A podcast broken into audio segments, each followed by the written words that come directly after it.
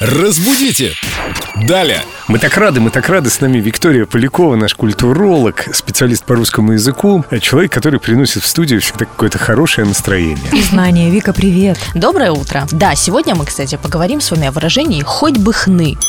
Это, это, как я понимаю, когда ты красилась в рыжий цвет и немножко не хватило, и ты такая, хоть бы хны, хоть бы еще горсточку, да, вот эти кончики докрасить. Нет? А, Как-то это связано с красителем. Как неожиданно, что Семен знает про хну. Ой, у меня бабушка красилась хной всю свою жизнь, и басмой потом. М-м. Сначала хна, Хм, Брюнетка, потом то басма. есть. Ну, сначала рыжая была, потом басма, брюнетка. Здесь речь идет о хныканье. Хныкнуть, то есть подать какой-нибудь звук, эмоцию, выдавить из себя, потому что обычно, когда мы используем выражение «хоть бы хны», это А он значит, хоть что... бы хны. Да, да, что человек вообще никак не реагирует. Вот я тут перед ним, а он хоть бы хны, хоть бы, хоть звучок-то какой-нибудь выжил из себя. То есть это усеченная версия, а он хоть бы хныкнул. Да, да, и Какой хоть бы так. токсичный так. ну, тип, да? Абьюзер настоящий. Пассивная агрессия. Вошла в чат.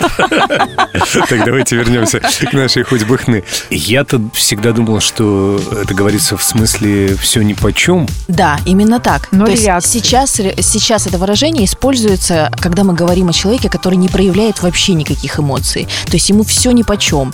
Он совершенно никак не реагирует, что бы ни происходило. Но изначально, да, изначально вот посыл был такой, что хоть бы хныкнул, хоть бы всплакнул, или крикнул, или хоть как-то Да хоть бы отреагировал. бровью повел. Ну, для меня это открытие было, Вика. Спасибо большое. Я не знала, откуда пришло это выражение. Очень рада быть полезной. Разбудите!